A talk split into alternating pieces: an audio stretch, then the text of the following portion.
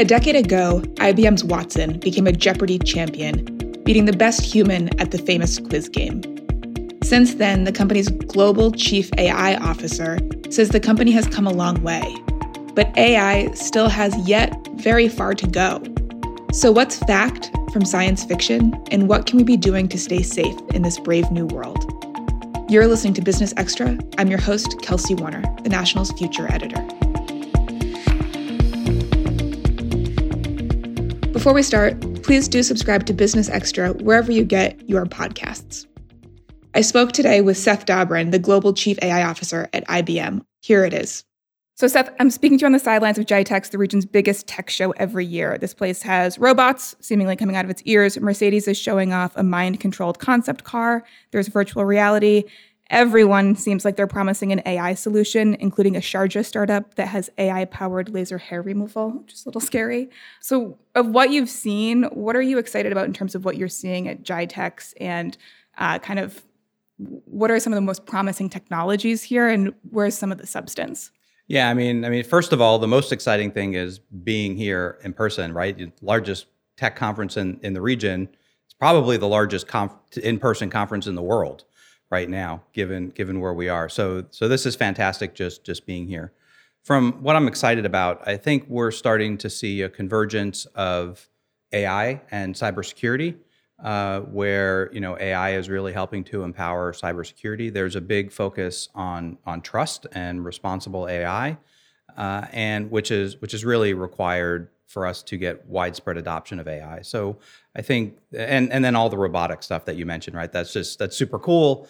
Probably not going to happen next year or the year after. Uh, and uh, but yeah, but fun to see. But fun to see. Fun to be among the people. Fun to be among the people and dodging the robots because some of them work better than others. So the pandemic has been a proving ground for AI. We did see some robotic AI, you know, roving hospitals, mostly in the antibacterial interest. Um, in the past year, it's been used to accelerate the pace of vaccine research the application of distributed ledgers to securely deliver digital health passports. So, some really kind of pragmatic use cases so far with AI, but we're still a bit far off from, say, like the sentient robot doctor. Uh, but what have you learned in the past couple of years about where we're at with AI and where we're headed? Yeah, so I mean, over the course of the last decade, we've been talking about digital transformation, which you know essentially is a buzzword for another buzzword, which is AI. Um, and, and, so, you know, over the course of 10 years, we've had a slow progression where one or two, you know, probably a dozen companies really, really transformed uh, up until COVID.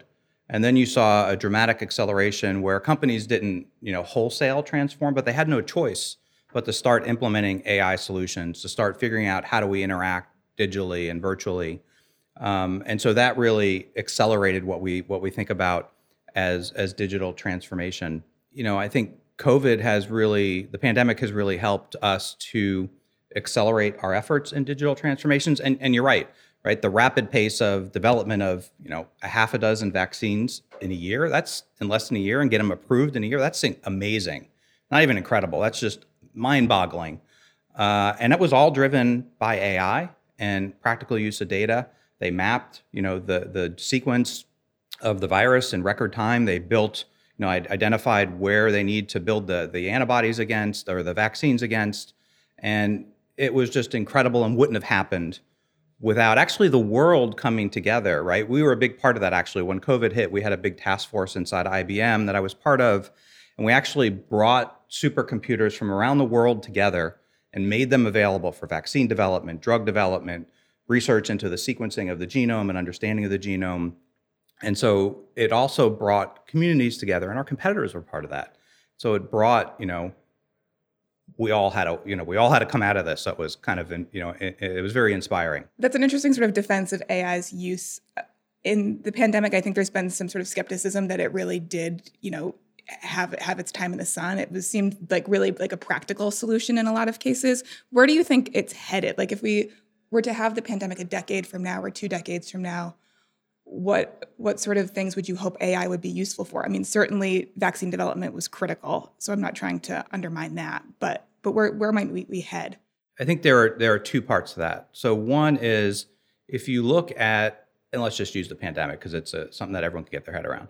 If you look at when cases were rising um, all around the world, it was beyond painful to integrate and get a view of what was really going on in close to real time in the world. Even the WHO data we see, that's weeks old. In the US, the CDC data is a week out of date as soon as you get it. Every local, every you know county or equivalent around the world has their own way of collecting data. It's impossible to integrate. I mean, I had 50 people that were scraping, trying to get all this data together for us. Uh, there were all these you know entities. As a as a globe, we need some kind of unified monitoring and integration system uh, so that in 10 years or you know so that we could we if we have it done right we can prevent pandemics because we can more easily see them coming. Uh, and ai can help us do that right? So there are a few threads there that i want to kind of pick apart. So you started out by saying that the global effort and sort of transparency around data and data sharing helped us accelerate vaccine development. On the other hand you know data was fragmented it was tough to get a full picture. And then you also have the need for jurisdictions to really collaborate to you know have a unified approach to this thing that we would like to think of as sort of universal monitoring which if you're paying attention to big tech right now universal monitoring sounds a little scary. So not that you have all the answers but in your view how do we regulate this? How do we create a more globalized tech society in a safe way? There's global monitoring of individuals, and then there's global monitoring of populations. So I think having information about populations, aggregated populations about what's going on in a county in the U.S. or in, in you know in Europe or a state or you know a place like the UAE and Dubai, having aggregated information about what's going on from a public health perspective is, is really important. Being able to share that. I think, and and you know, this is IBM stance as well. You know, your data is your data. Your personal data is your personal data. You know, and, and I think you need to, you know, let's take vaccine acknowledgement. Do you have a vaccine? You should have to say, I want you to have my vaccine information or not. Now, whether or not there's consequences for not sharing it, that's up to the government but you should have the right to you know say i want to share my personal information. It's my health information right? That's my some of my most private information. From a regulatory perspective i absolutely and, and ibm firmly believes there should be precision regulation. You know we should be absolutely regulate things that you know impact directly your health your wealth or your employment so there's been ongoing controversy at Facebook, other tech companies, but I'm skeptical that we're in the midst of a major tech lash, which is obviously what's often, you know, stated if you're paying attention on Twitter or sort of these high-level US Congress testimonies, but there seems to be very little in the way of kind of consequence at this point. Out in the real world, we're still largely subject to sharing our data in exchange for services like messaging or faster customer service or just access to news and information freely. So, billions of people rely on technology these days as basic infrastructure. Where do you think techlash should rest? What should the public be concerned about? And what should we demand of companies if we are to actually engage in a techlash? Let me tell you how I approach this personally. I think some consumer tech companies are uh, monetizing individuals. And most individuals don't realize that that's happening to them. Uh, and GDPR was a good step to make that more relevant. But to your point, people feel like they need to participate on these platforms to participate in their social world. Um, you know, I have kids that are Gen Zs. Uh, and, you know, and I, of course, I always talk to them about this. I send them stuff about, you know, all the, you know, this is all your private data. It's all being shared. And they're like, yeah, okay. Um, and they keep doing what they're, what they're doing. Uh, so I think it's, it's a personal choice. Uh, but I also think that the where we are today, regulations that we're seeing coming up in in Europe specifically, and even surprisingly in the U.S., are a response to public, in some cases, outrage about how these how tech companies are are leveraging their data, um, and and that's important that we start moving forward because how companies these companies leverage their data gets back to how they use AI in some cases against them. Right. Can you talk a little bit more about that? How how can we ensure that there's AI for good and how do we build in some transparency so consumers know if it's AI for good or AI for corporate profit? Well, AI for corporate profit is not necessarily bad. That's true. As long as you're aware that that's what it's for and you've explicitly consented to it, right? Again, back to my statement. Your data should be your data. You should be able to do it with that you as you wish, but it should be explicit. You know, there's ways to legally make it explicit that maybe aren't explicit to the average human being uh, who's not in the tech world. Yeah, Apple's Tim Cook has talked about maybe like a nutrition label kind of comparison. Do, are you a subscriber to that? Well, idea? actually, I think I think they stole that from from our research group. So one of our researchers actually developed the first tool to do that called fact sheets, uh, and she always describes it as a nutritional label for AI. And so I'll have to tell her. I never heard Tim Cook say that, but I'll have to tell her that Tim Cook stole her her analogy. But I think you know, for we need to start with inside companies first we can't even do a lot of these things inside companies. So we need to make sure that AI is transparent, meaning that it's open to inspection, that you know you understand how and why it's coming to a decision. It needs to be explainable to the nutritional label for AI. You need to understand how that AI came to a decision, what data that AI used, what the lineage and provenance is of that data and the model, what bias existed in that in that model, what was done to correct that bias uh, and so you need to go through all those stuff. And then the model needs to be uh, fair, right? Get into that. So free and fair bias of specific biases. We'll never get rid of every bias. That's uh, I, don't, I don't even think that's a task we want to try and tackle because we don't know what all the biases are and they change over time. In fact, if we use AI right, it can help us reduce or even eliminate bias because we can account for it algorithmically. And you know, we don't want you know, most of us don't want to have biases, but we do unintentionally if we do algorithms right, we can eliminate that unintentional bias or, or reduce it. Uh, and then it needs to hold, you know, it needs to be robust, be able to hold up as we use AI more and more. It's going to be more and more under attack. So we need to be able to protect it. And finally, it needs to preserve privacy back to the initial conversation we had. So Elon Musk said at the Recode conference earlier this month that after population collapse, which is an issue for a different podcast episode, AI safety is the biggest threat facing humanity this century. Musk takes a sort of rise of the robots, dangerous cognition kind of view. I would expect you to take probably a more realistic, uh, pragmatic view. But what does make AI dangerous? Why is this one of the biggest threats of this century? Should it continue to evolve unfettered? We had a panel on this uh, on Sunday here at GITEX on on the singularity. I think uh, the singularity is maybe 20, 30 years off at best. Um, uh, so, so I'm not too worried about the rise of the robots in the near future. We do need to, and, and that's at best, right? We do need to be mindful. At best, it would be further away. At, yeah, well, so so the quickest it would happen, I think, would be 20 Still or 30 Still within our lifetimes. Still within our lifetimes, but I think we do need to keep an eye on it and and make sure that it's developed in a way. But you know, my personal view and, and IBM's point of view is that AI should help augment human intelligence and help us reduce you know nearly infinite number of decisions down to something that a human mind can actually grasp and take you know a physician uh, so you know god forbid i get cancer. Uh, there's publications coming out in cancer at a rate that a human being could not keep up with let alone keep up with and practice medicine.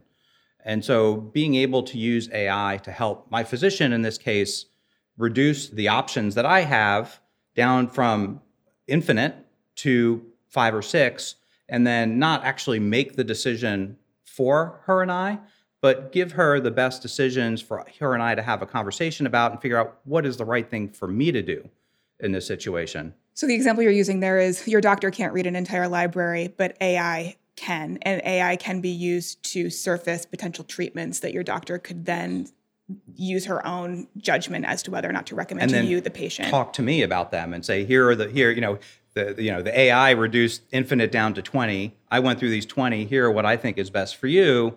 Let's talk about what the options are that you and your family want to do. Um, and you know AI is really good at distilling down complex concepts into topics. Right? It's called topic modeling. And so, in fact, we were just talking about that this morning. How do you create, you know, identify from all the vast amount of literature what are the topics that would be relevant to me in this situation? IBM was critical to the Apollo program that got Americans to the moon in 1969. The computing power and hardware the company provided then was so important, both in space and also on planet Earth. But we've moved past that era and are now in a new one where space is being commercialized. we're talking about increasing internet connectivity back on the ground for tourism, potentially for Mars colonies someday. But what's your view of this century's space race, and does it have a role to play in our tech futures? I guess first of all, you know, I was born the day before they landed on the moon, so it's. Uh, so you were on planet Earth. I, I was on planet Where Earth were the day you they the day landed. they landed? I was in uh, in Floral Park, New York, in uh, in the hospital, uh, being just born. Um, but you know, I think from the perspective of you know the space race for commercialized space, you know, I think just like anything else. I mean, take military technology, right? All, you know, what we take for granted today on our phones about geolocation that came from the military, uh, and you know, it's back you know 20 30 years ago when this was being developed there were probably people saying why, why are we doing this? Right? Why are we spending so much money on developing these technologies? And and you know events like that and efforts like that which you can correlate to the space race where you have billionaires you know, or close to trillionaires spending billions of dollars on doing something that you know I, i'm never going to be able to afford a ticket on there in my lifetime. Why do i care? Well there's technologies that will trickle down right just like you know you have a mac there every year a new Mac comes out with new technology, but it always costs the same, right? And so technologies get cheaper as they get better, and they trickle and they trickle down. Now, personally, do I think we should be investing in space when there's so many problems here on the ground? That's a whole nother conversation. Right. So my curiosity really is are we now problem solving in space in a way that still applies back on Earth? It seems like the previous space race really was solving for real world applications here. And it seems like with the billionaire space race, we're having a bit of a different conversation. I, I, I think we're still solving for tech for, for problems here. I mean, you mentioned internet connectivity, right? Imagine we could connect sub-Saharan Africa right instantaneously get you know get 100 satellites up right they're trying to do this with starlink and, and all these others we could connect parts of the even you know rural parts of, of america. I mean america is huge right? Not as big as africa but there's parts of the us that have still have dial-up right?